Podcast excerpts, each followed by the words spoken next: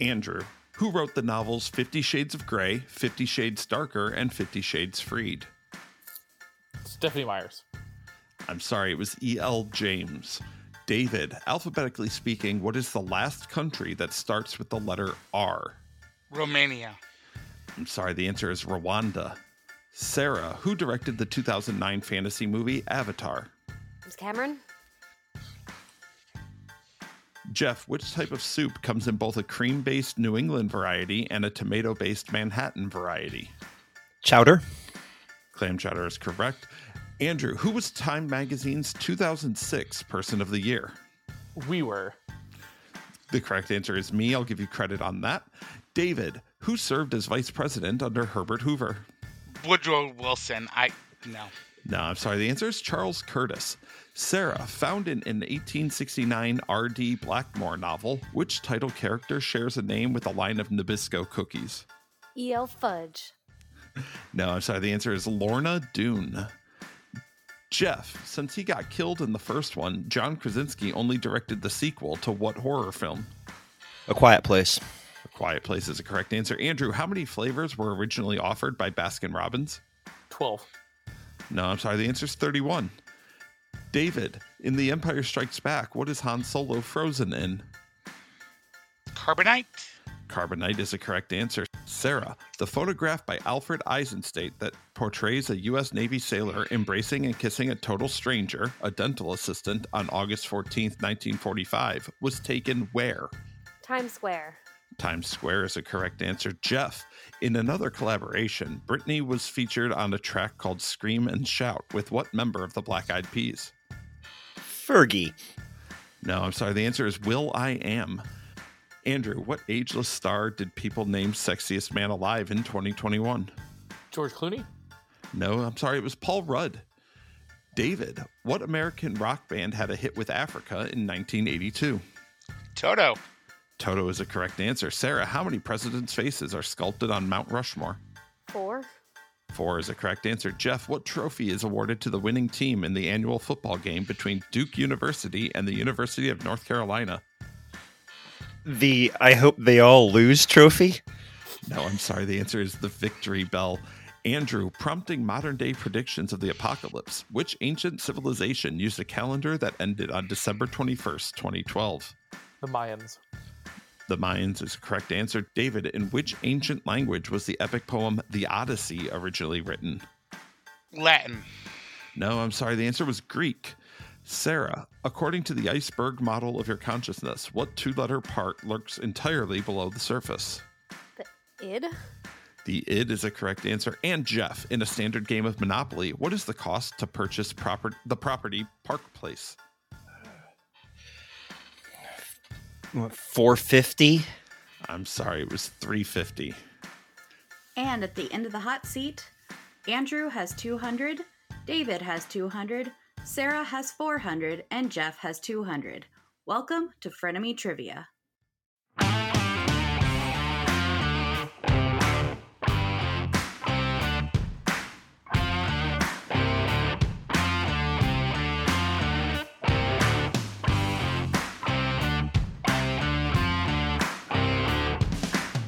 First was the hot seat round. Each player received five questions worth 100 points each. Next, teams will be randomized with their hot seat scores combined and 1,000 points added to each team.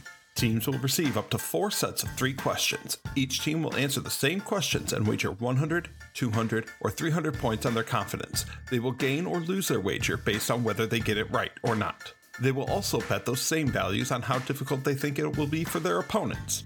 If their opponent gets it correct, they lose their wager, but if their opponent gets it wrong, they will win their bet. After four sets of questions, or when a team runs out of points, the first round will end with the team with fewer points being eliminated. At this point, the friends become the enemies. The remaining team will divide whatever points they have left and play again against each other with the same rules. In this round, locking in an answer will trigger a 30 second timer for the other player to register their answer. After four sets of questions, or when a player runs out of points, we will crown this week's Frenemy champion. Now, let's start the show.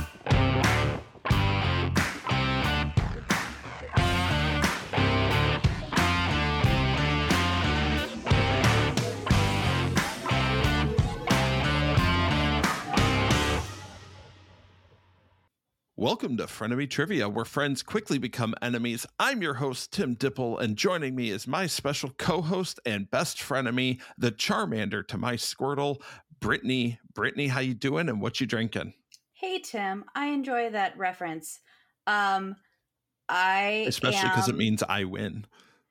I mean, not depending on levels. So you know, you you could only have bubble, and I could be a char almost about to be a Charmeleon. So, you know, it's all about game and strategy, and you know, whatever.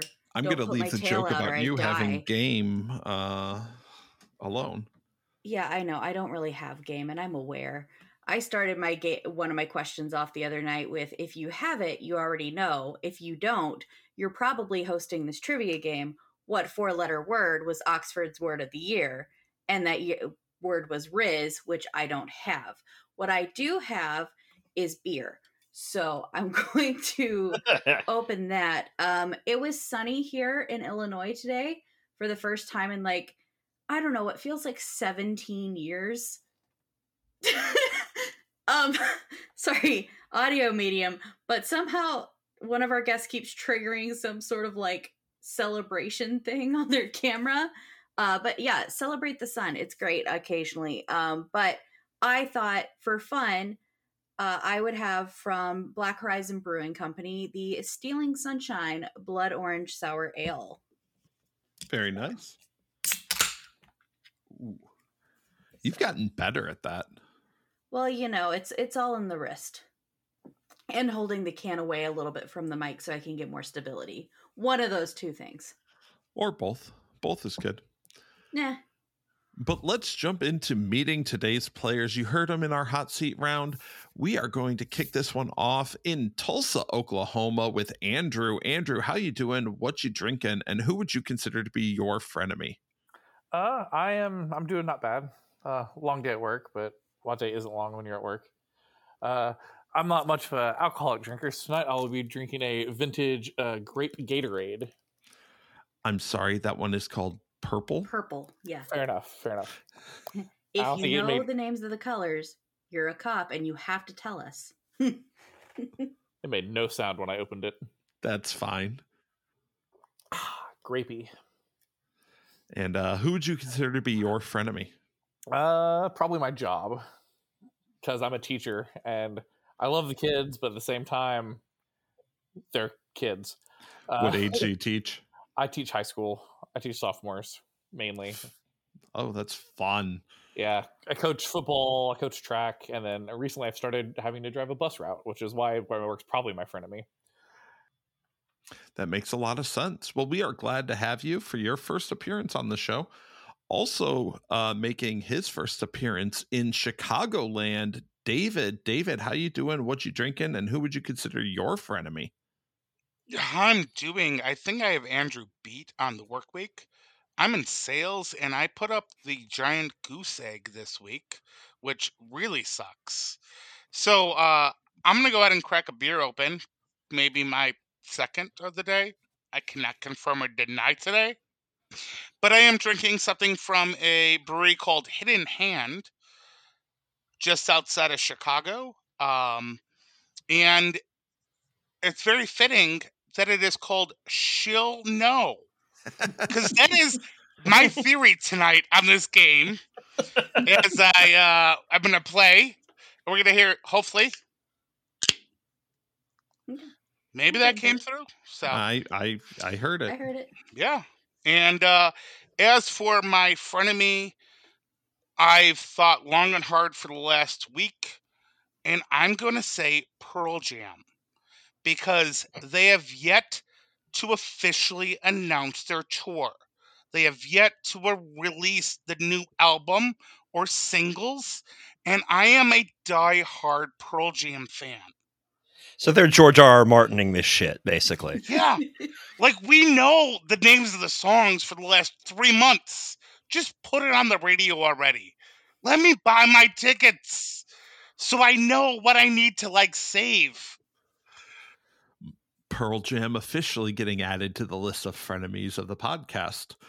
Um, we have a returning star. Uh, you heard her last season, both in the regular season and in the tournament of frenemies from Redlands, California. It's Sara Callori. Sara, how you doing? What you drinking? And who's your frenemy these days? Oh, hi, hi, hi. I'm excited to be here. This feels like the first break I've had in about two and a half weeks. So this is, uh, I need this. Um, what I am drinking tonight, uh, well, I'm going to do my frenemy first because it makes more sense. Last time I was here, my friend of me was drunk Sara because I'd just gotten off something where I had like a three day hangover. It was it was a great time, but the hangover was bad. My friend of me right now is go getter Sara because it is the beginning ish of this semester here for me, and I don't say no to things, and I overpromise and want to get involved in too much, and I haven't had a day off in like three weeks, and I was taking bets with our department and men like at what point in the semester is my breakdown going to happen? So thanks, go getter Sara. And because of that, I like to usually go and get stuff from local breweries, but all I had time to get was a Modelo that has been in my fridge as a leftover from a Christmas party. yeah. That's pretty good. Very okay. nice. Uh, I could definitely relate to uh, not having a break. We took a three month hiatus from the show and did a whole trivia advent calendar in the middle of it. It was I'm- awesome, by the way. I'm Yeah, that was fun as hell. taking breaks. Uh, I know that's bullshit. Uh, our final guest tonight, making his first appearance since the very first episode from just north of me in Raleigh, North Carolina. It's Jeff Woodhead. Jeff, how you doing? What you drinking? And who would you consider your frenemy? I'm doing okay. Uh, I am. Uh, thanks for having me back. That's uh, that's great. It means uh, I only pissed off just enough people to stay on the list. So okay. Um, I am drinking the uh, uh, chocolate orange milk stout from the Stewhead Brewery in Raleigh, North Carolina. And by the Stewhead Brewery, I mean my kitchen. Uh, the um, so uh, it tastes a little homebrewy, but it's uh, it's a solid beer. It's one that I've had in the keg for probably about a month now, so it's uh, um, aging quite nicely. Um, my frenemy, honestly, I think there's only one choice here, and it would be my five year old. Uh, because you know, chasing one of those around constantly is uh, um, wonderful, but man. I, I thought about saying mine, but I was like, Yeah. nah, so it seems mean. Can can relate. I have a nearly three year old who's probably seven. Uh, wait, wait, wait. I have a 13 year old son, and he almost trumped Pearl Jam. So Uh, I have a 15 year old. It goes back and forth Uh, between the two right? of them, See, honestly. okay, so you know. yeah. If there's any recurring theme on the show, it's cats and kids for the frenemy list. well, I have a cat and two kids. So. we are glad to have everybody here uh, today. Uh, we are going to jump into our team round. Uh, our matchup is going to be Andrew and Jeff. And what team name have you picked for yourselves? The Beard and the Beautiful. Yeah, Team A is uh, Andrew and Jeff are the Beard and the Beautiful. Uh, team B is going to be consisting of Sara and David. And what name did you choose for yourselves? Sara, it was all you, and I think we got our ours in first. We did, but being that I was like the only lady in the contestants, I was like, why don't we go with Beauty and the Beard? That was not planned. Yeah. So we have the beard and the beautiful taking on beauty and the beard um and beard and the beautiful is going to start with 1400 points. Beauty and the beard is going to start with 1600 as we jump into section one and your categories in section one are doubled up in the shrub which is a video games question skimming through the law books which is a history question and between the red and black, which is a geography question. So go ahead and send Brittany your wagers. We'll agree at some point, Jeff. no, I think let's go with yours. I uh, Okay.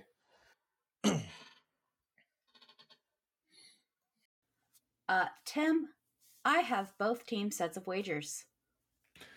Okay, Brittany. So let's dive into question number one in the category of doubled up in the shrub, a video games question. Taking its name from a lyric in taking its name from a lyric in a song in the game, as well as a move in the franchise, Pretending I'm a Superman is a documentary by Swedish director Ludvig Gür, chronicling the impact of what game series first released by Neversoft in 1999. Yeah, I think we can lock in Sara. If you agree. Yeah, put it in the chat that we locked. All right, Beauty and the Beard is locked. The Beard and the Beautiful, you can talk this out. I I, mean, don't know how much I- talking there's going to be. I got nothing on video games. Uh, I mean, So I play So- video games, but I was not playing these video games probably in 1999. Uh, well, it's a series that started in 1999, so Yeah, maybe you've played one of the later ones. Maybe um, I don't think it's Metal Gear Solid because I debuted earlier. I think I don't think it's Neversoft. All right. I'm trying to think Uh, what the clue could mean too. I'm trying to of games you might hide in shrubs. Do you play? up Do you play any video games? No, I don't. I this is like, yeah, it, it is easily the worst category for me at all. So I've got z- unless it's like the Incredible Machine or something, which it's fucking not. Uh, um, I don't know, like Final Fantasy, and that's the only, those are the only ones I know. So I've played Like- lots of Final Fantasy. No, it's not that. Could it be something? Could be like a, it's a first-person shooter, like a Call of Duty, or something like it could that. be that. You want to just go Call of Duty? Because I don't really know who produces Call of Duty. Feel like that's more recent, but mm, I mean, sure. I I'm don't- I gonna- don't- I'm not going to come up with anything else. I I don't know when the Um, first one came out, so Yeah. All right. Alright. Let's go with it. we'll go Fine. with Call of Duty. Okay. The uh, the Beard and the Beautiful lock in with Call of Duty. Beauty and the Beard, you locked in pretty quick. What did you say here? Uh, Sara, you had this one, or at least a good thought. So I'm gonna let you go ahead and take over.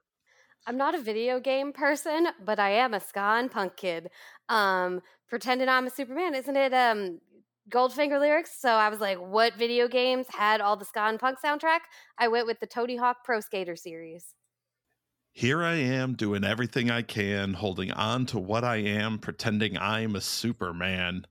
Uh, it is Goldfinger lyrics, and the game featured in uh, that featured Goldfinger lyrics is Tony Hawk's Pro Skater. I've played Uh, that game. so, so Beauty and the Beard is going to get this one correct. Uh, I'm I'm mad at wager. Like I'm terrible at video games. It was the it was essentially a hidden music that I like question. So. yeah. Uh, Tim, did you want to ask for wagers? Oh yeah, yeah. I probably should do that. I swear I've done this before. Uh, the beard and the beautiful. What did you wager on yourselves and your opponents here? Uh, we we we only went 100 on ourselves. Uh, we went uh, what 300 on them, I guess. So And Beauty and the Beard. What were your wagers? We, uh, I believe we did 100 on each side. I stereotyped and I was like, it's two dudes. They probably know video games. Uh, so the, the one female contestant is the one who got it correct. So stereotype had reversed. Mhm. so Brittany, with with the answer being Tony Hawk's Pro Skater, what happened to our scores? Uh, sure, Tim. Uh, and just for our listeners, uh, to clarify on that clue, doubled up in the shrub, there's a saying that a bird in the hand is worth two in the bush. So Tony Hawk being a bird Oh my god. is worth two oh in wow, the bush. okay, wow, that was So- uh, Uh, but Did Jay beard- Borsom write that for you? uh, no, Aaron Mayers did actually. Yeah. I still don't think I'm stretching enough to quite match what you did there. Yeah. Yeah, Well, uh, Aaron is a great No, we love you, Aaron. writer. Yeah. Um, mine was gonna be that guy who looks like Tony Hawk, but uh, we we can't just put the answers and the clues for you. So, You could have put you could have put Maya's dad. um, but The Beard and the Beautiful are going to lose 400 points there, where Beauty and the Beard picked up 200, meaning we go into question two with a score of 1800 to 1000. Okay, and question two is skimming through the law books, which is a history question. The so called Twinkie defense is an improbable legal defense stating that Dan White was suffering from diminished mental capacity as a result of sugary foods when he mur- murdered George Moscone and what other individual in November 1978. Yeah, we'll lock in on this one. Yeah, yeah, we're locked in. The Beard and the Beautiful locked in. Beauty and the Beard, go ahead and talk it out. Well, I've heard of the Twink- Twinkie defense, but I have no clue what it means. I guess did anyone significant who can we name that significantly gotten murdered in November 1978? Because if they're asking about it, it's going to be like a significant enough name, I would hope. I'm more on the birthdays type of like when they're born, not when they die type of guy. So, um, Does the name George Moscone ring a bell? Because it does not for me. I was just about to ask that. I, I no, it does not. Is November it like a famous woman or someone? Because if it's like a man, was it like a lover's quarrel or is it is it E.L. Fudge? The Twinkie defense? you know what? Uh, Again, I well, like EL Fudge. I don't know. There's too many. We wagered. we wagered poorly. We're not going with the joke answer. If we can logic this out, If you can logic this out, that's a big. we'll yeah. go with your answer. But I got nothing. I like I said. Okay, I'm, I feel I'm like the Twinkie defense might have been in pull it Thursday California. Is there any famous celebrities murdered around then, or whoa, whoa, whoa, whoa, whoa. What about Harvey Milk? yeah? Let's Wasn't go with he 78? Probably. That's a good one. If you said California, and for I feel some like reason, it was a California thing. Yeah, it doesn't say California, but like he was killed with somebody else, and I want to say it was just before I was born, so 78, 79. Let's go with it. Harvey Milk. Then let's lock that in. Then Beauty and the Beard, lock in with Harvey Milk. The Beard and the Beautiful, what was your answer? I, I, I- Well, we uh, spent a while being like, "Oh yeah, they're never going to get there," and then, whoa, you Yeah. suddenly got there. 'Cause if, if you, if, you look, if you look at the category, skimming through the law books, milk can also be skim. I didn't even So, look at Harvey the Milk. category. yeah, yeah, it is Harvey Yeah. Milk. Okay, so you locked in with Harvey Milk. Harvey Milk. And what was your wagers here? Uh, we wagered 300 on us and 100 on them. And Beauty and the Beard, what were your wagers? We did 300 on us and 200 on them, I believe. Okay. Well, uh the the Beard and the Beautiful do, did pick up on the clue of skimming through the law books.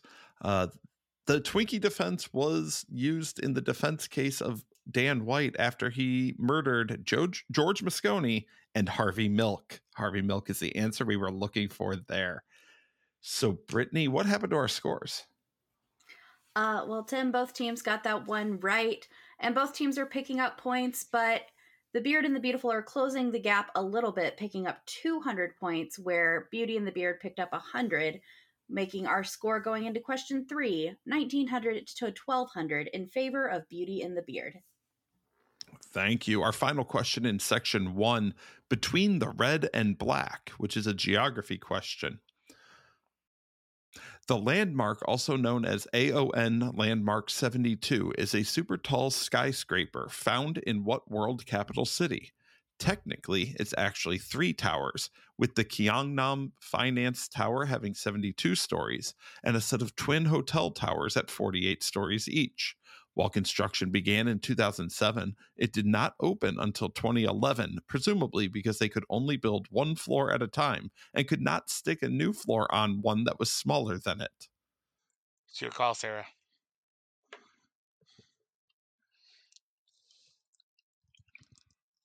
All right. I said I'm gonna I'll lock with it and suffer the consequences. Okay, so Beauty and the Beard are locked in. Beard and the Beautiful, go ahead and talk out your thoughts.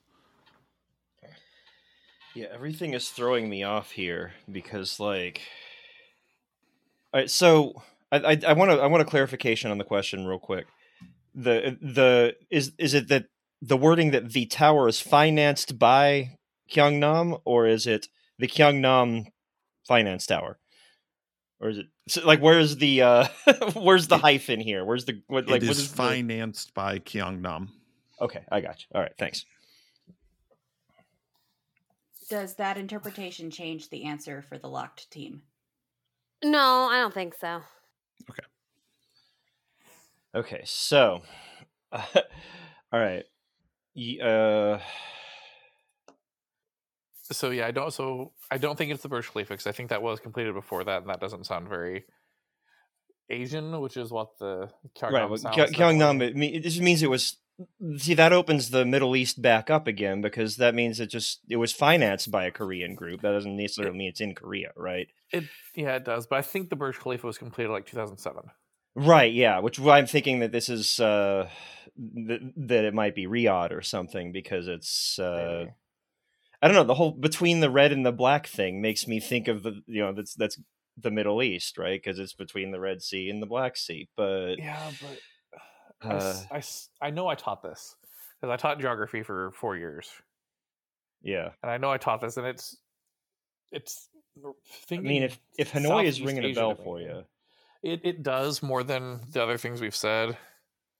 Because I do think because I know it's not the Burj Khalifa, and I don't I don't recall any large towers in Seoul or Pyongyang that I can think of offhand. So Hanoi is the only thing that's really jumping out to me. Other than that, Yeah.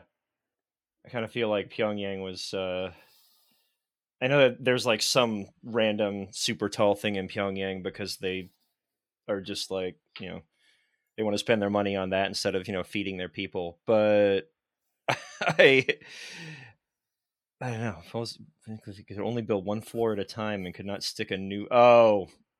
Yeah, right, it's Hanoi. what made you come to that conclusion? the the me in. last thing is the Tower of Hanoi puzzle because you can't stick the the ring on top of the smaller ring. So Oh, okay. yeah, yeah, I, I'm I, th- I think I'm I'm more confident in your answer now. Leo. so let's go with it. Okay, we'll lock in Hanoi. Okay, the beard and the beautiful lock in with Hanoi. Beauty and the beard. What did you lock in with, and what were your wagers? Um, it would have been awfully convenient to know that that puzzle was called the Towers of Hanoi before this. We were in a similar part of the world. We did the like, oh, it's gonna be when I typed when you saw, I was like, it's gonna be about something near the Black and the Red Sea. And I was Right? no, um, I picked up on like Pyongyang sounding Korean, and I was like, wasn't there that weird ass tower in Pyongyang that's a triangle that they kind of open but never really finish? And I was like, maybe it's that weird building because I remember it being like multiple triangles. Um, so I went with Pyongyang because I did not know that puzzle had a name. And what were your wagers? Good question. 200 for us, 300 for them. And the beard and the beautiful. What were your wagers here? 200 both ways. Okay. Uh, so yes, um, there is the red and black seas, uh, but we were referring to the red and black rivers when we said it is between the red and the black. This is Hanoi. And thank you, Jeff, for picking up on the Tower of Hanoi problem because that is definitely how this question started. nice. So, like, Brittany, you what and like to our- five listeners are enjoying that joke right now. Yep, Yeah. because he explained it and I still didn't understand it. I'm just salty. I will never forget the name of that puzzle now. Well, Right, it's yeah, there you go. I sent a message to Tim in the middle of that that says, I hate water geography because I forgot that there was a red and black sea that bordered the Middle East, and that was an unintentional misdirect. It just I actually thought it was quite a clever misdirect. Why don't you just take oh, credit for it it, was Brittany? totally clever, and I did it entirely on purpose. we can edit that part. We can edit that last part out, right? Yeah. Well, Brittany, what happened to our wagers there? Uh, sure. Uh, we actually have a lead change because between the two teams, that was a 900 point swing. Beauty and the Beard lost 500 on that one, and the Beard and the Beautiful picked up 400. So that means we're going to enter section two with a score of 1600 to 1400 in favor of the Beard and the Beautiful. Okay. Section two categories are Tim, blah blah's a hit in music, a survivor's tale in art, and hands on, which is a science question. Go ahead and send Brittany the wagers. Tim, I have both team sets of wagers. Okay, well, it is time for me to blah blah a hit as we uh, jump into section two. I want you to identify this hit that spent eight weeks at number one on the Billboard Hot 100 in 2023. No remorse, no regret. I forgive every word you said. Ooh, I didn't want to leave you, baby. I didn't want to fight. Started to cry, but then I remembered I. Tim, I always enjoy your blah blahing. Yeah, well, you took my country last week, so I needed to do something different. All right, we're gonna lock in. Oh Lord. I was like, oh, Billboard top. It's been on eight weeks. Oh, maybe I know it. It's popular enough. Last year, Mm-mm. I have like my my ska and punk playlist from like high school and college and grad school that I listen to on repeat, and I can't name like anything popular. Ah. I don't. I don't know. How you? It, it, For some reason, like I don't I don't know, I'm looking at this. It sounds very like a woman singing it. Okay. And then second is like Taylor had like how many number like top ten hits in the A billboards? all Right. ten at once. Like she owned she owned all top ten at once. So no remorse, no regret. I forget every word you said, but like I didn't want to fight. I want to started to cry. Almost makes me think of Antihero, her first hit off the album for Midnights. I have two stepdaughters who either A will appreciate the answer or yell at me that I'm wrong. I mean, what is that song about? Like for my what they like, I feel like it's almost like it's leading into something that like. But then I remembered I am the best. I remembered I am so much better than you because you're an idiot. Like, Yes, it's it's I'm the anti-hero. is that what's about? Okay, then go Yes, then go it's, with it. It's like no, like everybody hates me, and I I kick on myself. But no, wait, I'm here. I'm the anti-hero. Okay, It's my me. favorite, my favorite. Taylor Swift song is the one mashed up with the goat remember- screaming. Like, so I don't know. Um, you know what? And it's a great beer by Revolution. Go for it. In Chicago. Let's go with the anti-hero. Like s- screw it. And my stepdaughters, who will never listen to this podcast, hate me. Screw it. Beauty and the Beard locking in with anti hero. Uh, Beard and the Beautiful, what did you say here and what were your wagers? Andrew, uh, you take this one. Yep. So Jeff actually knew it uh, based on the lyrics. I don't know the lyrics, but I can sing the next line because I know the chorus once he told me the song. So I believe the chorus goes, "I can buy myself flowers, write my name in the sand." So it's "Flowers" by Miley Cyrus. Ah, God damn it. And what were your wagers? Uh, we wagered 200 for us and 100 for them. Okay, Beauty and the Beard, what did you wager? Uh, three hundred for us and two hundred for them. Okay. Uh, as the Beard and the Beautiful so beautifully put, this was Flowers by Miley Cyrus, which spent eight weeks at number one in 2023. I feel like I've heard the name of that song, and there's just yeah. Now, to be fair, it spent six weeks and then one week and one week, but that adds up to eight. So It does. I didn't know it was one of the yo-yo songs. Okay. So, Brittany, what happened to our scores? Uh, well, Tim, we had another significant swing there. Uh, Beauty and the Beard lost 500 points, where the Beard and the Beautiful picked up 300. So we enter question two with a score of 1900 to 900. Okay, so let's head to question number two in A Survivor's Tale, an art question. Art Spiegelman is an American cartoonist responsible for creating the Garbage Pail Kids, as well as what graphic novel published from 1980 to 1991, but which became the best selling book on Amazon in January 2022. We're locked in. The Beard and the Beautiful locked in. Uh, Beauty and the Beard, go ahead and talk this out. Um, Sarah, I think has it, and yeah, I, I, had it just auto corrected several times to various things. right, and I, I have no clue. It's literature and art, and like no, Yeah. I don't do that stuff. Maze, maze, effing autocorrect. Um, if you feel comfortable with that, I'm gonna trust you. Yeah. Okay. So, um, I did not know about the garbage pail series. That's amazing, and I kind of want the reverse of this asked at some point. Um, but we went with Maus. Okay, and what did you wager on this one? Uh, one hundred for that, us three hundred for them. Okay, so you locked in with Maus and Beard and the Beautiful. What did you lock in with? Yeah, we went with Maus as well. Uh, same wagers actually, 100, 300. Okay, everybody locking in with Maus, everybody betting 100 on themselves and 300 on the, their opponents. And yes, this is Maus. And yes, I completely wrote this question because I realized that Garbage Pail Kids and Maus were written by or uh, drawn by the same person. And that's just kind of a weird combination. ladies, get you a ladies, get you a guy who could do both. I was gonna say he actually had started on Maus when he designed the Garbage Pail Kids. Like he was already working on Maus. Huh. So not only were they the same person, they were happening at the same time. Yep. Art Spiegelman, uh, the cartoonist responsible for Garbage Pail Kids and Maus. And Brittany, what happened to our wagers there? Uh, sure, Tim. Uh, and for those wondering, the clue there with the Survivor's Tale, that is the subtitle of one of the collections of Maus stories. Um, I believe it's the first collection, um, if I remember correctly.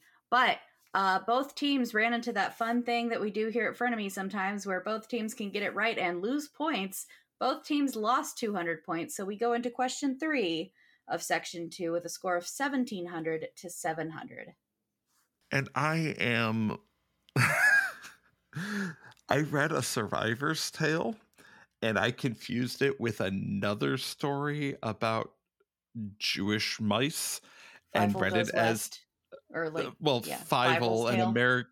Uh, American Tail. Yeah, American American Tail. yeah, yeah Which is Actually, under, uh, fun fact. by the way. it is. Uh, it's great.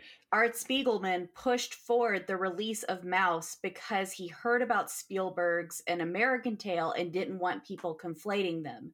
So he made he didn't want people thinking that he ripped off Steven Spielberg, um, even though neither one is a story that's a ripoff of the other. He didn't want to be confused with Steven Spielberg, so he pushed forward the release of Maus, which is why it was published in two collections rather than one. okay. Yeah, I definitely just read that as a, a Fievel clue, and I don't know. Maus. Uh, Same. Guess okay, our- ways. Our final question is in the category of hands on, a science question. Sounding more like something you'd look at photos of or hide from Glenn Close, what constellation is also known as the Poop Deck? It was once considered part of the overlarge constellation Argo Navis, and uh, along with Carina and Vela. I am going to need teams to start circling around to an answer. Well, then you should write easier questions. Sorry. We'll lock in. Sorry, I'm feeling sassy apparently.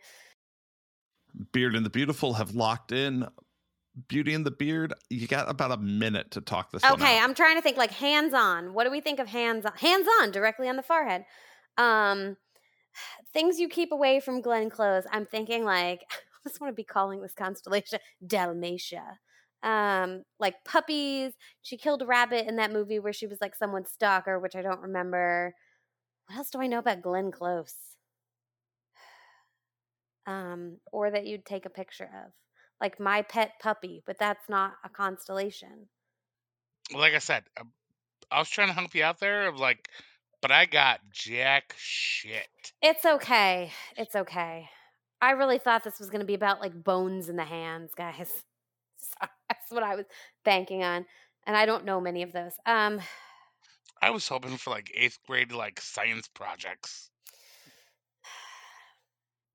I don't I know. do need It's an probably something. I've encountered in. I think I'm gonna go like what you put out there earlier. Okay, we're gonna go with something that it's the animal skin themed. It has to do with the Argo. I'm just gonna call it the Golden Fleece, and that's probably not right. Okay. Uh Beauty and the Beard lock in with the Golden Fleece. The Beard and the Beautiful, what did you lock in with? We got stuck on Dalmatia and never left. And what were your wagers? Uh, we actually went 300 on us and 200 on them. so We we went 200 on us and 100 on you, so we're not that. Oh no, we we did. Wait, no, no. I think we put. Wait, hold on. We went That's right. Yeah. 200 for us, 100 for you. Okay. Um, so this one is our first double stumper. Um, the answer we were looking for here is the constellation Puppis. Uh, P U P P I S. Uh, so you guys were both s- or all circling around in that Right. same. I uh, think had either of us realm, known but- that constellation existed, we would have gotten there. Yeah, I wasn't sure. It it was a constellation I ran across, and I was and I forgot to look up the pronunciation. So if you saw me and Tim giggling, what was happening Poop is I told Tim, I don't know if this is pronounced like puppies or poopus. And Tim goes, it's pronounced like pup piss, according to Wikipedia. I was like, that's the worst option. Like, I legitimately, because of Latin pronunciation, thought it was puppies when I saw it. So I was like, oh, you would hide puppies from Glenn Close because she'll turn them into a coat. And, you know, you look at cute photos of puppies. For the record, I think when I play tested this, I did also say You Dalmatia. also did say Dalmatia. Yeah. yeah, one, one does look at pictures of Dalmatia. It's a beautiful place. Yeah.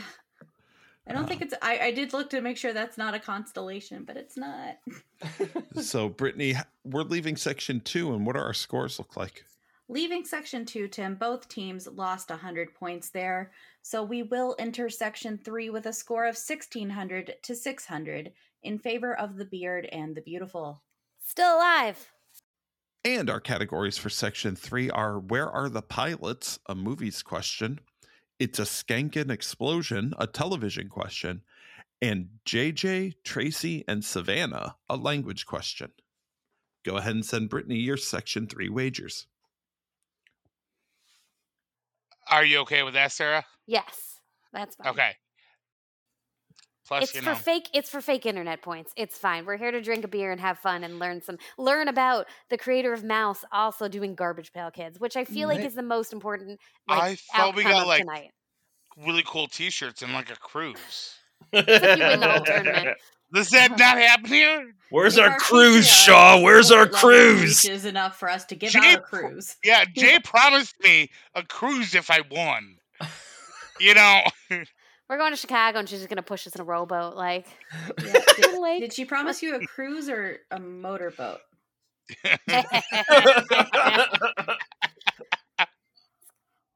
oh boy. that makes me miss my rugby days. Uh, but Tim, I do have both team sets of wagers. Okay, so we jump into section three. Question one. The category is Where Are the Pilots? A movie question. The 1994 film Quiz Show, directed by Robert Redford, was a dramatization of the events surrounding what 1950s game show? It's the most precise question I've ever written for Frenemy. I was a little worried because it was so short.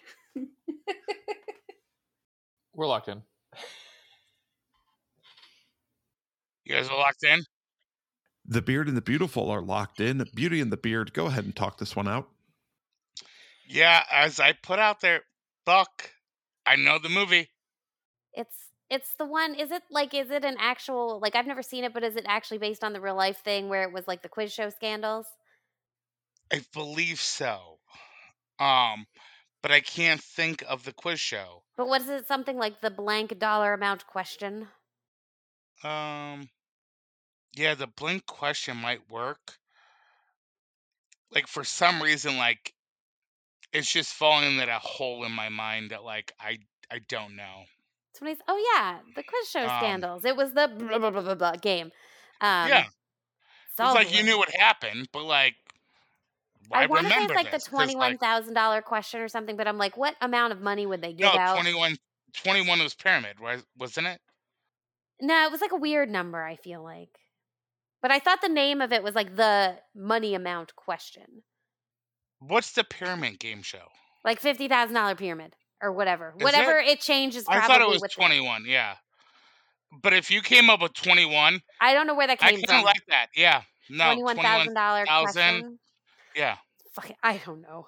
Um, I feel like it's I something blame that's. you. I feel like that's the format of it. I'm just like I don't know what the number is, but we're going down, and we're gonna go down swinging. Yeah, why not? Okay, you want the twenty-one thousand dollar question? I'm like, that's a lot of money. That's a lot of money for the fifties, but it's fine. Eh, It's fine. It's just Fuck fake it. internet, fake internet Yeah, you points, fucking yeah. and a we're good night having with, fun. with friends on the Yeah, internet. Don't stress Twenty-one yourself out. thousand dollar question locked in. Okay, so Beauty and the Beard lock in with the $21,000 question. Beard and the Beautiful, what did you lock in with and what were your wagers? Man, y'all, y'all were c- y'all were circling right around it. It's it's just called like, it's, it's, like, just I called got the twenty one. format. The show is just It's- called twenty one. It's a hidden music Uh, question. There's 21 pilots. Yep. Oh. It's 21.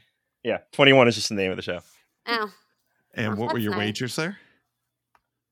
Uh, 300 on us, 100 on them. And what about Beauty and the Beard? no points. Here we go. We we're Uh, we leave it- wagered nothing on us and nothing on them. uh, 300, three- 300 and 200. We got 100 more so I can hear the ska question. So, uh, yeah, the clue there leading to 21 pilots, this show was simply called 21. Um, it was the center of the game show scandal. It's how we, it's what led to the uh, committee that makes sure game shows aren't rigged anymore. It was rebooted in the 2000s with uh, Maury Povich hosting. Uh, so, Brittany, what did that do to our scores? Uh, well, Tim, they are still hanging on, but Beauty and the Beard did lose 500 points there, and uh, the Beard and the Beautiful picked up 400. So going into question two, we have a score of 2,000 to 100. Question two in section three is in the category of It's a Skankin' Explosion, a television question. The band The Toasters provided the theme song Two Tone Army and much of the soundtrack for what 1990s sketch comedy show that was spun off of all that? Lock that in. The beard, uh, Beauty and the Beard are locked in. The Beard and the Beautiful can go ahead and talk this out. So I know yeah, you- of some spin-offs, and it doesn't say it's live action. And like Kablam was a spin-off of all that. I do want to say the Amanda Show was a spin-off of all that, but I'm not sure. The only one I'm positive is Kablam. I, I I mean, let's go I- with that. I I don't know anything about the music aspect. the only 1990s sketch comedy show that I could name would be The State, and I'm pretty sure that was Kids in the Hall uh, that uh, that spun off of. So, uh, I don't know where the hell did that spin off of. It spun off. It of wasn't. something. It was original out of the state comedy troupe. Oh yeah. Oh Yeah. Okay. Okay. Yeah. I- yeah. Uh, but, uh, well, then yeah, we'll we'll- just yeah, we'll we'll go with Kablam then, because it's the only thing that I know for sure was a spin-off of all yeah. that. uh, that's all you, man. Okay. And what did you wager here? Uh, we wagered 200 on us and 200 on them. Okay. Uh, and Beauty and the Beard, what did you say and what did you wager? Uh, well, I, compl- I got excited. I said locked in real loud because it was about ska. Thank you. Um, and then I typed kablam, and then it auto corrected to Kaplan, and I didn't mean to auto correct with the name of the test prep company. Um, but we went with kablam. I got real excited because we had only 100 points, and I was like, I at least know ska. Thank you for giving me two ska adjacent questions in one game when everyone in the world has forgotten about ska. And what were your wagers? 200 and 100? Mhm. Okay. Um, well, both teams are correct here, and Sarah released her own skankin' explosion. Uh, this was Kablam. Um, yeah. And thank you, Aaron, for that clue because he was like, "Oh, we should do this one because the Toasters are a ska band," and I was like, "Okay, cool. Someone's gonna really appreciate that." I did not know. I this. Fun fun fact: I only learned Kablam was a spin-off like a week ago. It was on. It was it a throwback trivia takedown.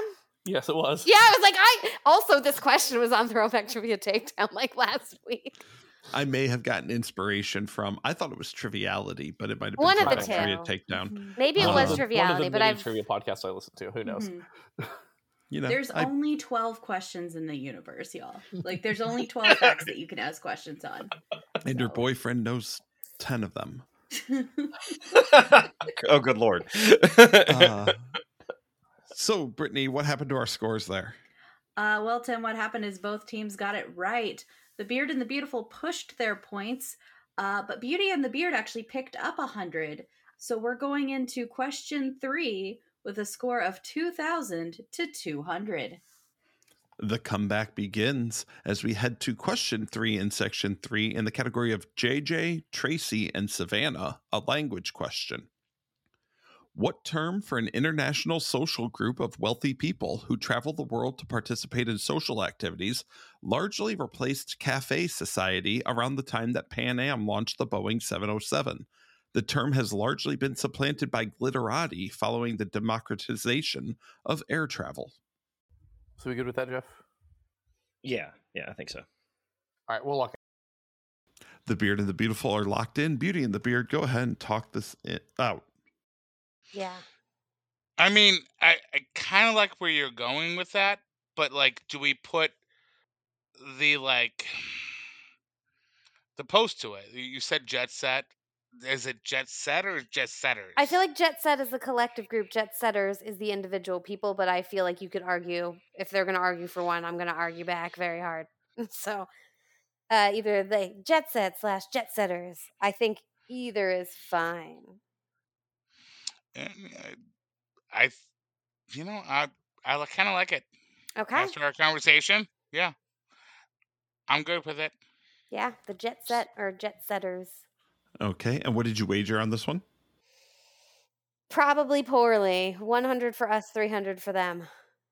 No, one million points for us. Yes, 1 million. We saved our best for negative last. fourteen for them. And the Beard and the Beautiful, what did you say here and what did you wager? Uh, so it kind of worked to this one. So he suggested either like Globetrotters or Jet Set.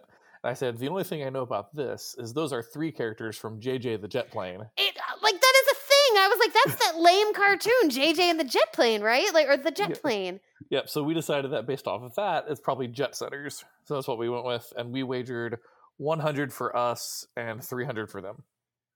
Okay. Uh well, you took pretty much all my flavor text. Uh these are three characters or a set of jets from uh JJ the Jet Plane. Uh this is known as the Jet Set. And uh basically it was the elite who could afford to travel around the world um at the time.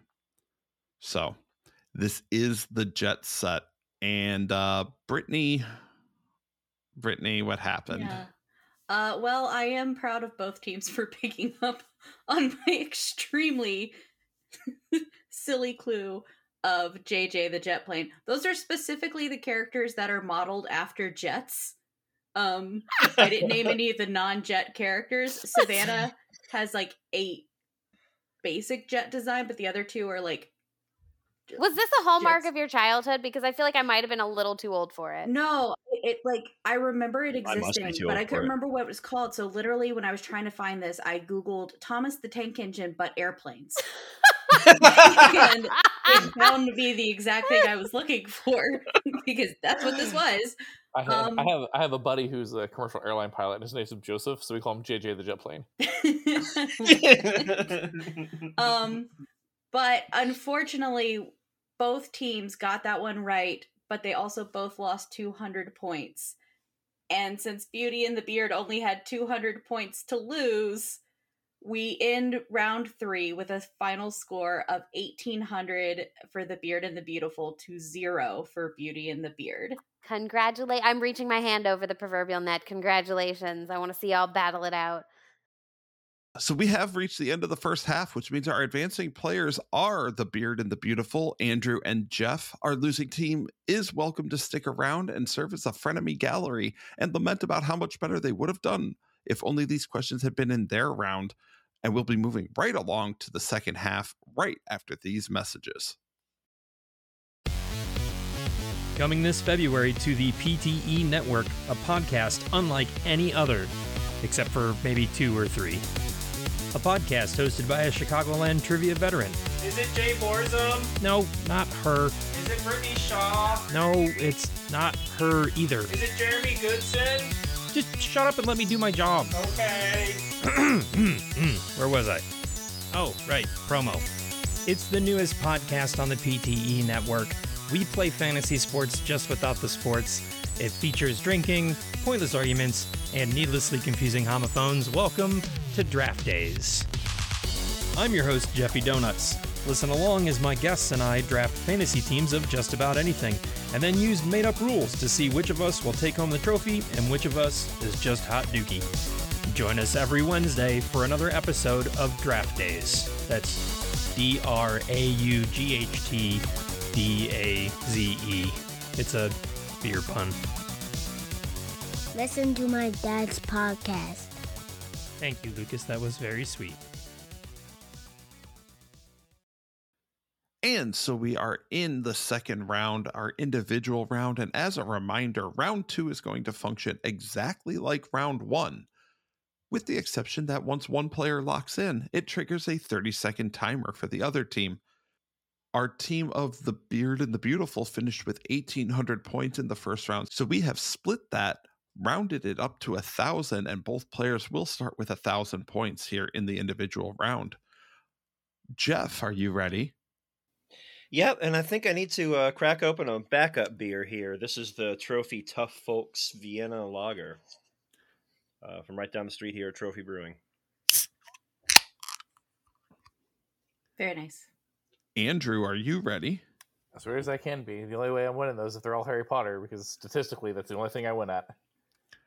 Our categories for the first section of the individual round are Step Aside Common Core, which is a math question, and Now, which is a journalism question, and Where is My Mind, a movies question. Go ahead and send Brittany your wagers. I think Dave flipped us off while we revealed these categories, so No, I didn't know if I should be vocal. I'm gonna hold back until I hear the questions, but there's definitely two of these that I would have been like, "Can we go 500?" Yeah. yeah. No, feel free to be bo- vocal after we're done reading the categories while wagers are being sent in. All right. Well, Tim, I have both players' sets of wagers.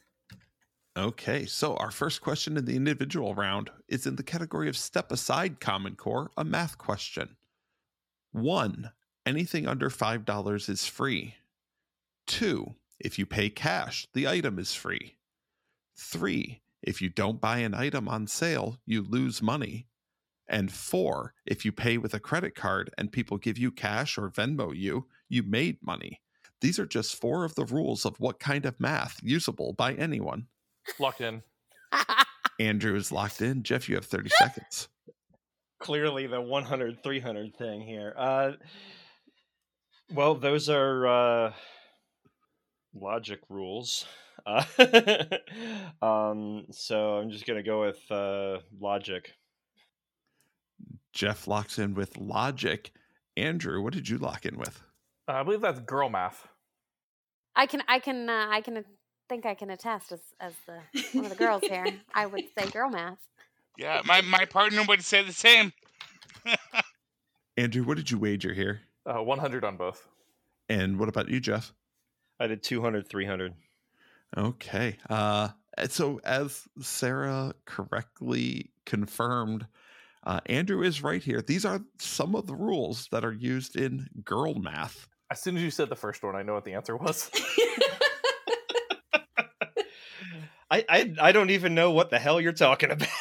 Oh, I, I see the clips on TikTok all the time. Yeah, it was a it was a big trend online in 2023 uh, where people were sharing the rules of girl math. Anyone can use girl math, but this is girl math. So, okay. All right. You return something, you make money. yep, exactly.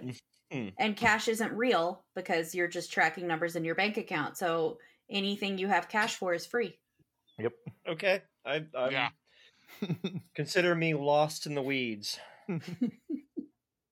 So, Brittany, what happened to the scores after question one? Yeah, uh, using um, girl math and uh, regular math on this one.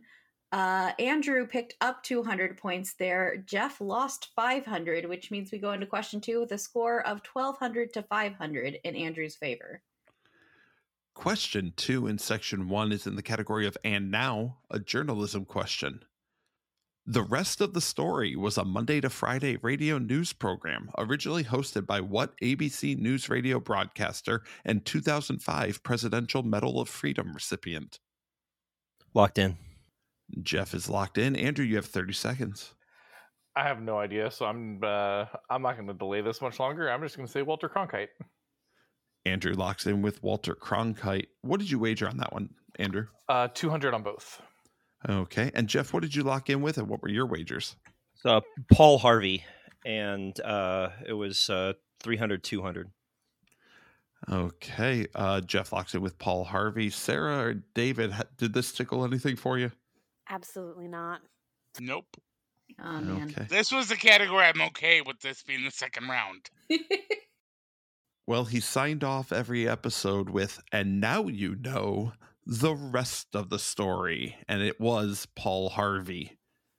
Yeah, that brought Uh, back uh, nostalgic things for me. Uh, riding my car with my dad, he would put on that show and it'd be like, they talk, and now the rest of the story. And then it would end with, and now you know. And I think his son took it over He after he, did. passed away. Yeah. He did. Uh, but you probably want to know the scores? I do. I was about to ask. Okay, well, and now the rest of the scoring. Um, Andrew uh, You've done lost worse. 400 points there, uh, but Jeff picked up that 500 he just lost. So we're going into question three with a score of 800 to 1,000 in favor of Jeff. So the lead has flipped. Question three is in the category of Where is My Mind? A movie's question. In the 1961 sci fi comedy film, The Absent Minded Professor, Professor Brainard invents what substance that gains energy when it strikes a hard surface. The name given to the substance provides the name for the 1997 remake written by John Hughes. Locked in. Locked in. No, I guess. Do we want to I three, two, one this?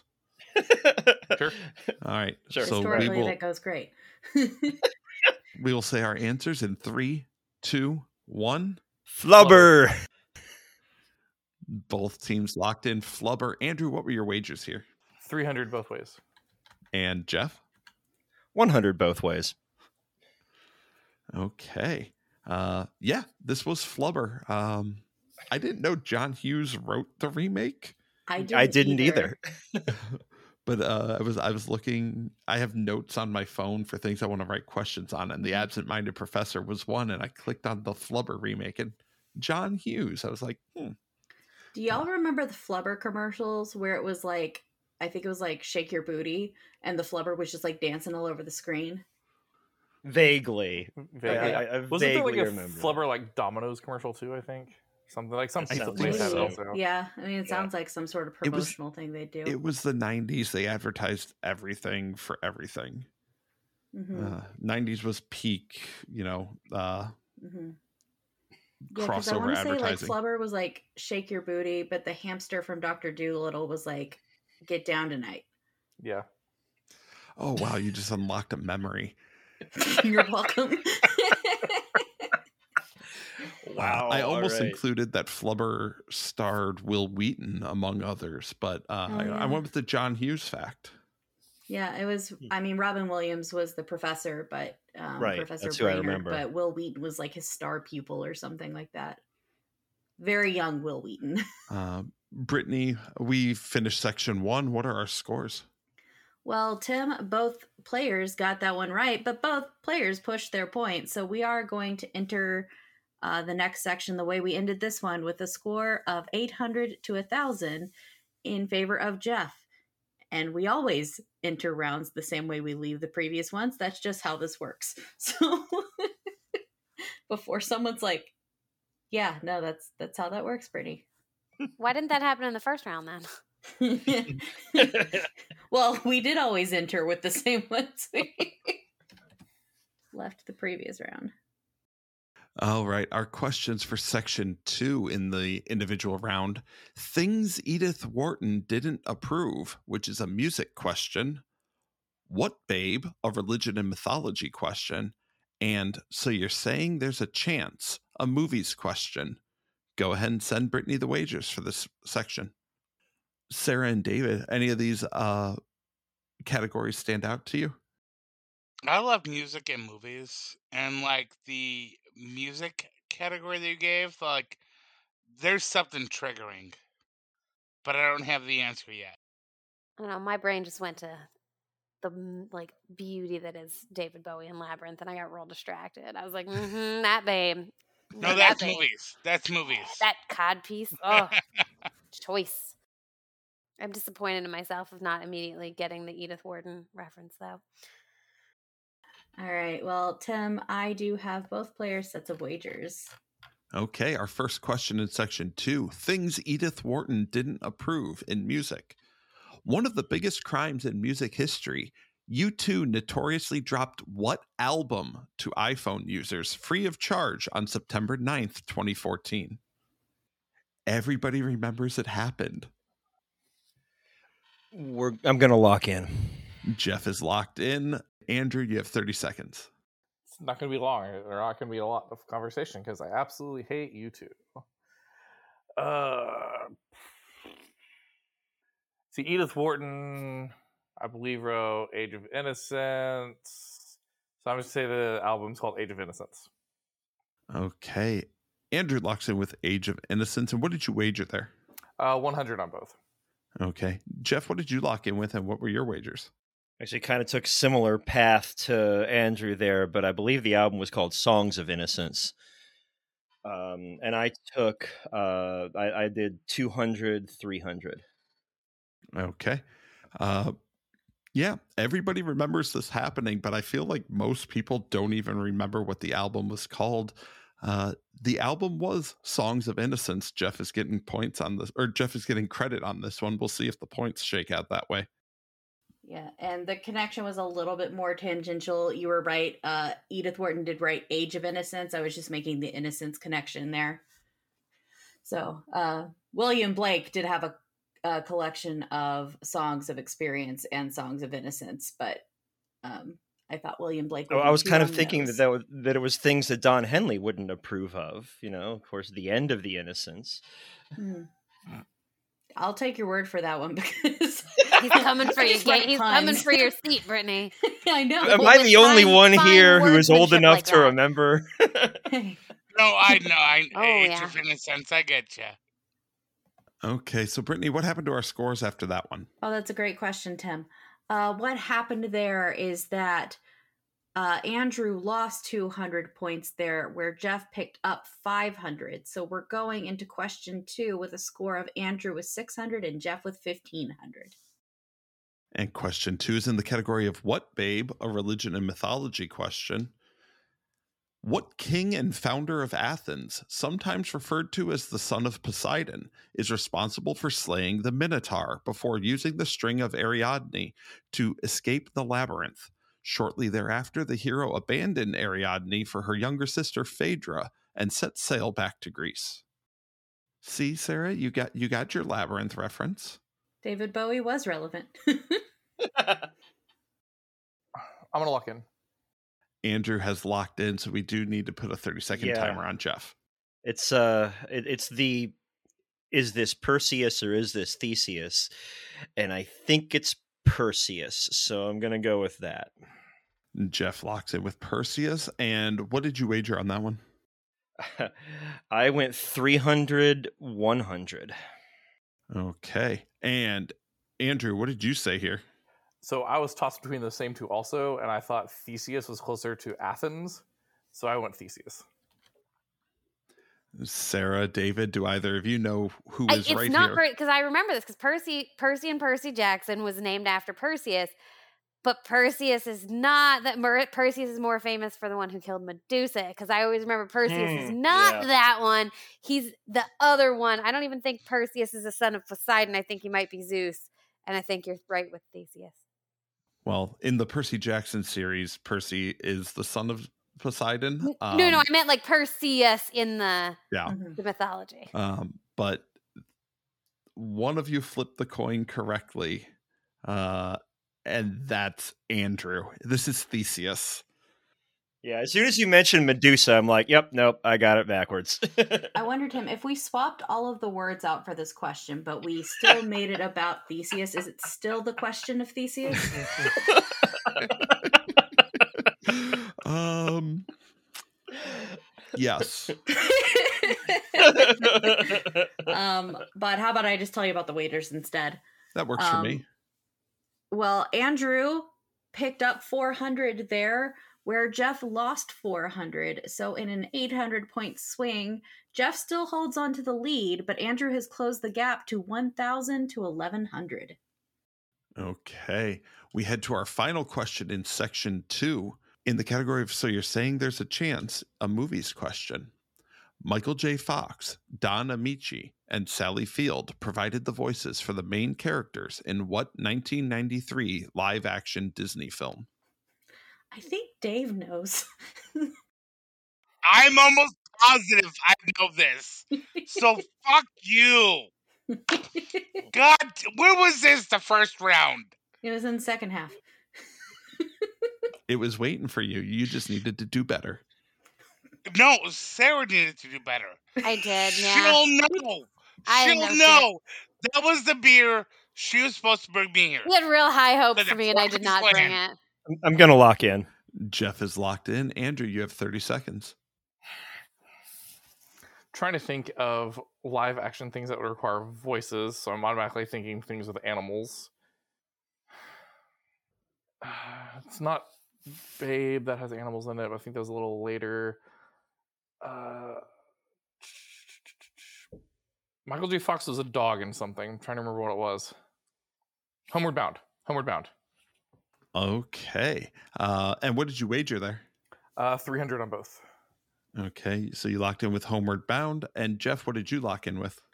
Well, uh, Andrew, with the exact same mental path that I went and got to the exact same place. Uh, so yeah, Homeward Bound: The Incredible Journey was what I uh, ended up locking in with, and I had 100, 200. Okay. And uh, David, did they get this right? Same fucking answer. Fuck you. I think the phrase you're looking for is my entire ass, Tim. Uh, Jay might have that copyright. Uh, no, yeah. I, I haven't talked to Jay yet. Yeah, she, she hasn't given it to me yet. and I think we have uh, pulling a Scott here uh, Mhm. as Andrew, with at the very, very last second, did get the correct answer of Homeward Bound, The Incredible Journey.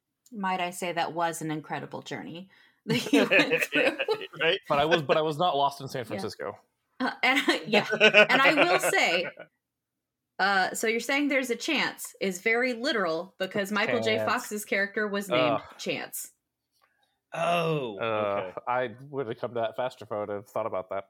Also, I don't know what it was about the early to mid 90s where they did a sequel that started with Home and then the or they did a movie that started with Home and then the sequel was Lost in a Big City. So you had Home Alone and Home Alone 2 Lost in New York and then you had Homeward Bound, Homeward Bound 2 Lost in San Francisco. Michael J. Fox is basically the dogs of Kevin McAllister's. Okay, so Brittany, what happened to our wagers coming out of section two? Uh, well, very interestingly, uh, each player only missed one in this in this section, but with the way the points shook out, we have a tie. Going into the next section, both Andrew and Jeff have a thousand, which means the first half of this round didn't matter. I'm just kidding. Except to piss David off. yes. Tell, tell that to my blood pressure. All right. Our categories in section three are Can I get a refund? A business question. Deciduous galvanic dentata, which is a television question. And members of the alphabet mafia, a history question. So go ahead and get Brittany your wagers for this section. Uh, Tim, I have both players' sets of wagers. Okay, so we enter the second half of the second half, also known as the fourth quarter, uh, with the category Can I get a refund? A business question. Caveat emptor is a Latin phrase meaning what? The phrase is used in contract law and addresses the idea of information asymmetry, meaning one side of the contract may have more knowledge than the other. Sarah, I saw you like slump your shoulders. This is why I didn't do well. It's like you trick you're tricky with your category names or meet your like actual categories are meaningless. It's like, do you think you don't know it? And you're gonna bet like no points? Ha! I'm gonna lock It's gonna in. be something you know. Jeff is locked in, so I do need to trigger a 30 second timer for Andrew. So, uh, my degree is criminal justice, uh, but business law is super boring to me. Uh, see, let's break some Latin down. Uh, empty is empty, empty, empty. Uh, caveat, caveat. Uh, I need an answer. buy at your own risk. I don't know. Okay. And and what did you wager on that one? Uh, 100 for me, 200 for him. Okay. And Jeff, what did you lock in with and what was your wager? I locked in with buyer beware, uh, which like, yeah, I'll, I'll let you scores figure that one out. Uh, I locked in. It was uh, 200, 300. Yeah, we have to do some uh, looking up here. Yeah, I'm looking it up, and I think based on what Jeff's answer was, Yeah, I mean, any translator would would. Okay, so after doing after doing some research, we are going to give credit to both teams. Uh, officially, the answer is let the buyer beware. Uh, however, we did determine that buy at your own risk is essentially the same uh, same spirit, same idea. So we are going to award credit to both players. Thank you, gracious trivia hosts. Uh, Brittany, what happened to our wagers there? Uh, well, let the player beware Latin phrases, I guess. Uh, but both players are getting credit for that one, and both players are losing 100 points as a result of that. So, um, we will enter the next question with a score of 900 to 900. Okay, our second question is in the category of deciduous galvanic dentata, which is a television question. Howie Mandel and Dave Coulier both shared responsible er, Howie Mandel and Dave Coulier both shared responsibility for voicing Baby Beaker and the baby version of what other Muppet who would grow up to face off against the likes of Buddy Rich, Harry Belafonte, Questlove, and Dave Grohl. Locked in. Andrew is locked in. Jeff, you have 30 seconds. I'm trying to figure out where iron tree teeth come into this, and I feel like if it's the musician one who's going to go up against Buddy Rich, Harry Belafonte, Questlove, and Dave Grohl, those are all drummers. Uh, the the drummer was uh, was Animal, so I'm going to say Animal. And what were your wagers? Uh, mine were 100, 200. Okay. Uh, Andrew, what did you lock in with, and what were your wagers? Uh, I locked in with Animal also based strictly on the drumming, and I have no idea what the clue means. I don't know if Animal has big teeth. I can't remember or not. But so that's what I went with. My wagers were 200 for me, 300 for him. And David, we got a Muppets question. Mm-hmm. Yeah, I know. I know. Now you give it to me. So wait, wait, wait. Jay, she can sue me. I don't give a shit. My fucking ass. Right there. All of it.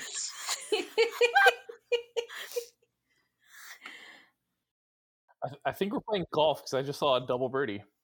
Yeah. Double birdie this shit. Yeah. Um, and Look at that. yeah, So- deciduous galvanic dentata is just a way of saying electric baby teeth. Because galvanism is another type of electricity. okay. Yeah. Oh, so yes, the answer on here was animal. Wait, we both lost 100 on that again, didn't we? hmm I I did think not. Dave's, Dave's I coming did out not- the best. I did not. I came out ahead. Dave lost his No, wait, wait. cool. Yeah. Yay. uh, but yeah, as predicted uh, by Andrew, both players did in fact lose another 100 points on that one. So we are going into the last question of the section with a score of 800 to 800. You guys better cut it out and start getting points. Yo. Oh, you ought to know that one. Oh, I really just found it fascinating that Howie Mandel and Dave Coulier voiced that that same character. Uh, fun fact: in the rebooted version in like 2020, it's Dee Bradley Baker who voiced all the clones in the uh, Star Wars Clone Wars, and Olmec and Legends of the Hidden Temple. and, And a- Olmec in and Legends a of the Hidden bunch Temple. Bunch of other shit. Oh yeah, he's one of the most prolific voice actors in history. Uh, but we're not here to be a Dee Bradley Baker stand podcast, uh, but we are. Aren't we? if you want to start one though, let me know.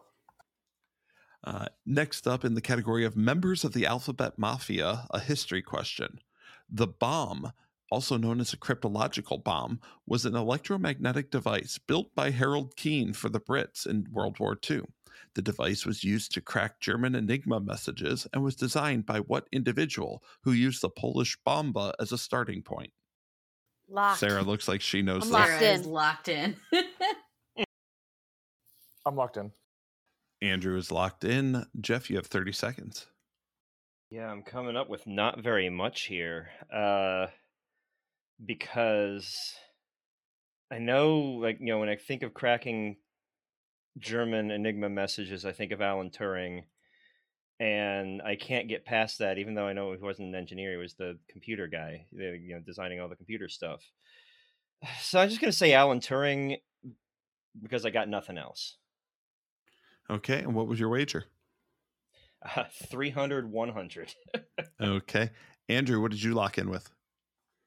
So I'm currently covering World War II with my kids right now, and we didn't talk about this. We did talk about the Navajo codebreaker stuff, but I was reading through this when I was going through this stuff, and it's a name I'm probably going to mispronounce, uh, but it's something like like Rajewski.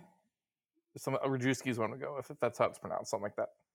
Okay. And Sarah, you seemed to know Oh, this- I maybe I was more confident than let on, but I assumed that what did you call it, the alphabet mafia? I assumed that was uh, pointing towards Turing because of how that's usually usually refers to the LGBTQ plus community. Andrew, what did you uh, wager here? Uh, three for me, one for him, I believe. Yeah, three for me, one for him. Okay. So the Polish version was designed uh, by Rajewski or Rashevsky. Damn. Um, however, we were asking for the British version, and this Okay. is Alan Turing, uh, who did design the British version based off of the Polish Yeah. design. Uh, but it was They built named the by Harold Polish I, see, I see where you are with the I know. I feel almost feel like that's a, that's a harder I think I the- question. yeah, I was I think I got the harder one. I couldn't- Right, I couldn't think like- of Turing. But yeah, You- no, Alan Turing. You did Uh, get the harder question, but unfortunately, it's not the question we asked. Yeah. Yep. Yep. So you get heart points from all the yeah. listeners. Yeah. Um, those don't translate to actual frenemy points. Just you know, Uh, so, Brittany, what happened to our scores as we leave section Yeah. three? and just an important point in what Sarah talked about. But yeah, Alan Turing was a member of the LGBTQIA community.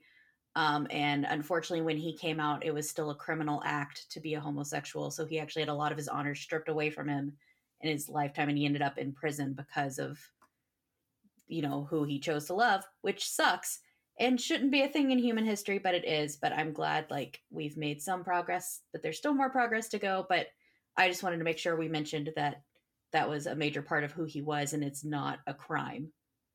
Absolutely. You're here. Um, but as far as what we did with the scores there, uh, we're no longer tied um, because Jeff picked up 400 points and Andrew lost 400 points. Um, so we're going to enter the final section with a score of 400 for Andrew and 1200 for Jeff. Okay, so we enter our final three questions, and our three categories are Blues Streveler, a video games question, Someone Take the Hammer from Billy Corgan, a language question, and Sherman's Marvelous Madams, which is a music question. So go ahead and lock in your final wagers. I would ask how you guys feel about these final categories, but I don't think you have any idea. Tim, how do you feel about these final categories? Well, Chicagoland. So Billy Corgan hits his chord. So, uh, I, yeah, Yeah, they all sound terrible, which means I'm gonna know them all. Like that's the theme for me tonight. We're gonna we're gonna give you a, a round of three, and all the questions will be about physics, and it'll be a stuff I don't know. But when it's like stuff I shouldn't know, I've been on the ball tonight. I am so awful at physics. I can't imagine. Like, I can't imagine that I would write a good physics question or like I would write something and be like, "Oh, I'm sure this is so easy." And it's like the easiest thing in physics. And then Force I'd have you mass play it and times you'd what? be like, "This is a heretofore unexplored field of Well, if you quantum ever physics." want to increase the physics content of of your questions, let me know. You know, Yeah. it's a great time to mention that we are welcoming guest hosts and guest writers this no, I saw so that. I was tempted. If I, I'm having, I know I'm having the semester from hell, or else I would. Um, that might be. Well, the good news is, is we'll probably still be going after the semester is over. Because Hopefully. I mean, like with this season, even because we're looking at what sixteen episodes plus a tournament. So I thought that there was a case. I can't find the question now, but I thought there was a, a round where when when Sarah was on her first episode, we didn't get to a physics question. There, I think so. Yeah. Mhm. all right, well, uh, Tim, for the final time tonight, I do have both players' sets of wagers. Okay, our first question in the final section in Blues Streveler, a video games question. Professor Bagura is the main villain in what series of video games? The series, which has also been called Dyna Blaster in Europe, debuted in 1983, though Bagura didn't make his first appearance until 94. The most recent iteration of the game, R2, was released on September 12th, 2023. I feel like there were words in that question that were wholly new to me. Well, there were Hmm. words, Yeah. and I agree with you on that. I'll lock in. Andrew's locked in. Jeff, you have 30 seconds.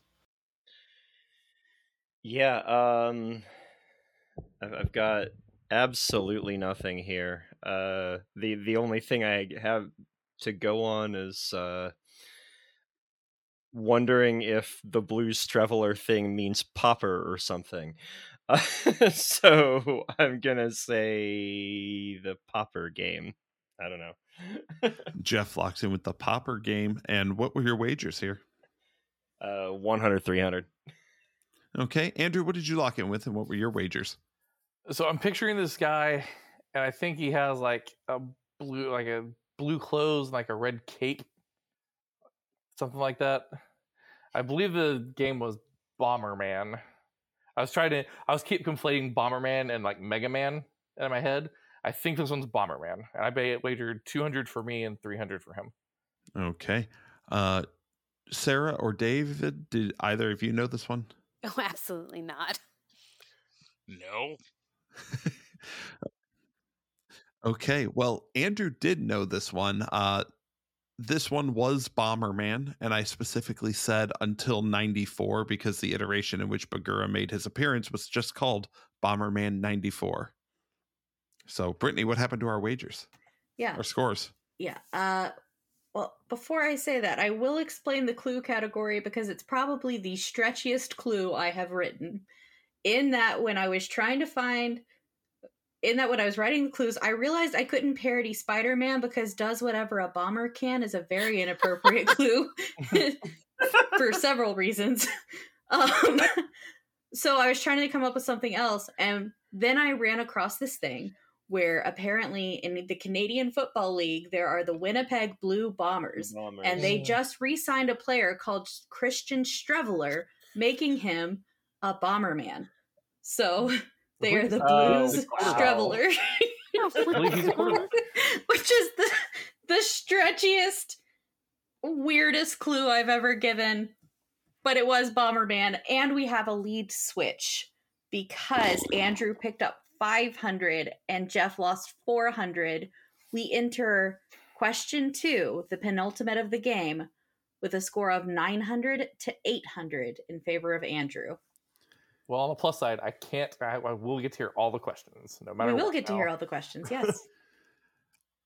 Our penultimate question in the category of someone take the hammer from Billy Corgan, a language question. What borrowed word is defined as the general trend of thought, feeling, or tastes characteristic of a particular period of time and literally translates to spirit of the time? Locked in. Jeff is locked in. Oh, Andrew, you have 30 seconds. Uh, jump train of thought, feeling, taste, characteristic period of time. So, Ghost Tempo, Ghost Hour, uh,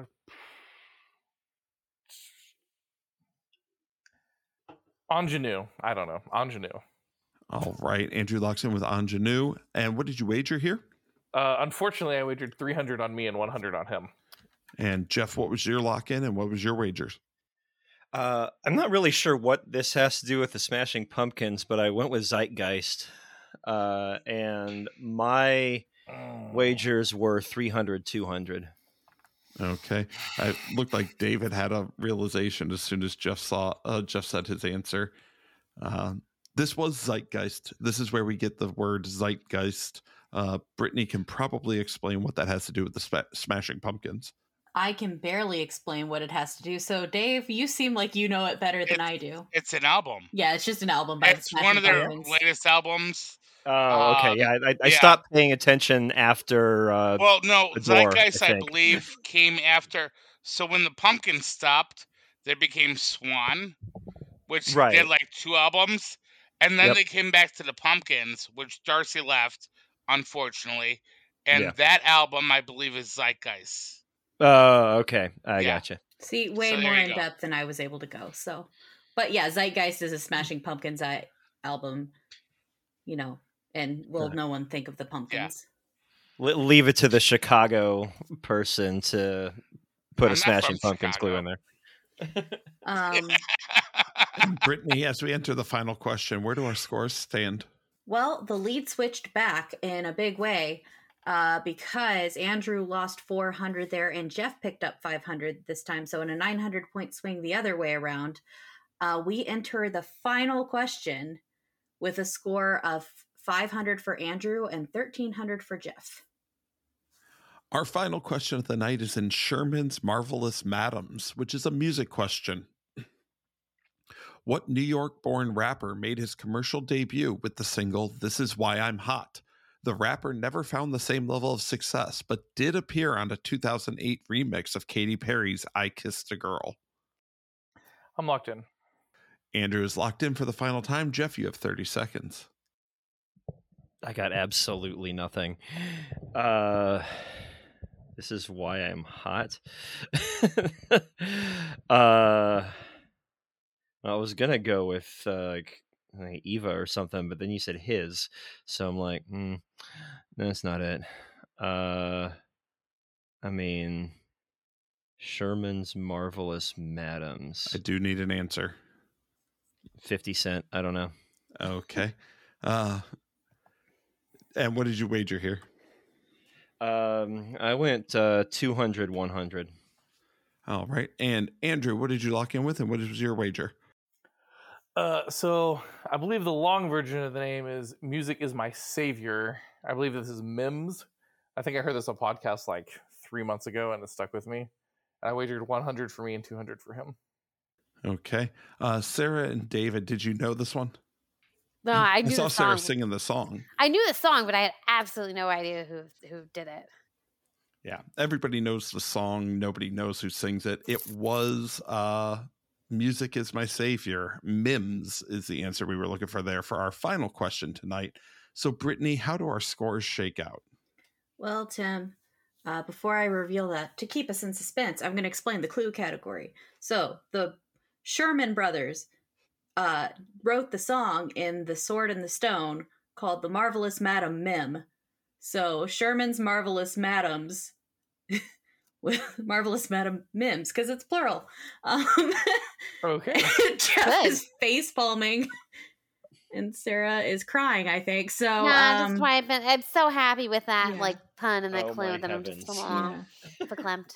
Um, but on that question, Jeff lost 300. Andrew picked up 300, but unfortunately was unable to catch Jeff's lead, and we do end the Mhm. game with Jeff as as our leader uh, with a final score of a thousand to 800. and that does mean the that does mean the end of our game. It was a fantastic game with wild swings. Uh, I really didn't know how that was going to shake out.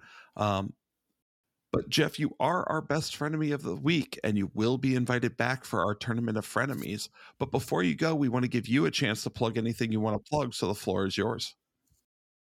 Okay, well, I guess I'll plug my band. We're called the Dadicorns. Uh, fellow PTE frequent guest Mike Mott is also a member.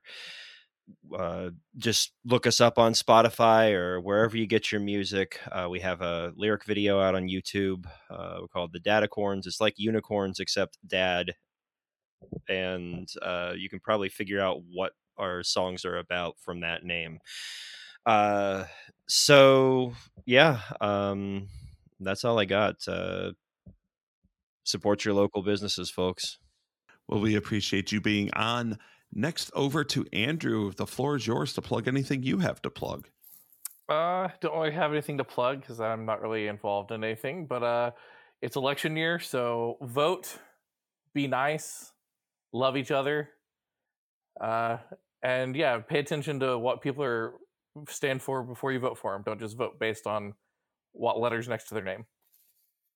Well, we appreciate that. Uh, David, let's throw it over to you to plug anything you have to plug. Uh, really nothing to plug as like unfortunately I'm not hosting pub trivia anymore. Um, however, if you're in the Chicago Chicagoland area, my uh my partner actually scorekeeps for a company called Go For It. So I'm gonna go ahead and throw a plug out for them. Um, check them out. Go for it entertainment. Go for it on Facebook. Um, might be good. And uh, beyond that, be excellent to each other. Absolutely.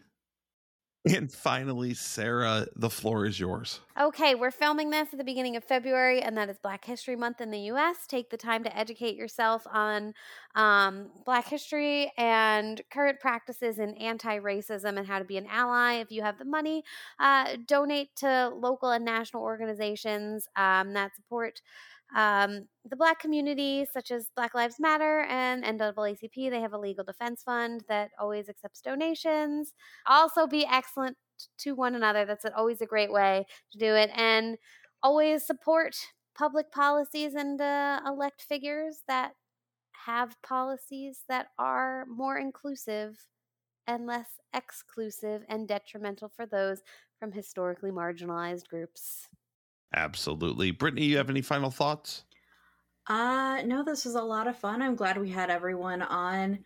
Um the questions definitely went a lot of different ways and I didn't know how this night was going to go. So I really appreciate everyone being here and spending their time with us and playing our silly little games and listening to our silly categories and uh well my silly categories cuz I will, you know, take full responsibility for the pain I put our guests through. So, uh, what about you, Tim? No, I had a lot of fun with this one. So, uh, ready to call it a night, and we'll look forward to next week. But that will do it for us here at Frenemy Trivia. Make sure to follow us at Frenemy Trivia on Facebook, X, Instagram, Threads, and Blue Sky. To find us and our sister shows, Pub Trivia Experience, Boozy Bracketology, Verboten, and our newest show, Draught Daze, as well as our community pages, Patreon, and to be on our show, check out our website at ptepodcasts.com slash links. That's ptepodcasts with an S at the end dot com slash links. Even if you can't support us financially, which we understand, you can always support us by subscribing and leaving us a review on your favorite podcast app or your least favorite app. We're there too. For Frenemy Trivia, I've been Tim. I've been Brittany. I've been Andrew. I've been David. I've been Sara. And I've been Jeff. And we'll see you next week.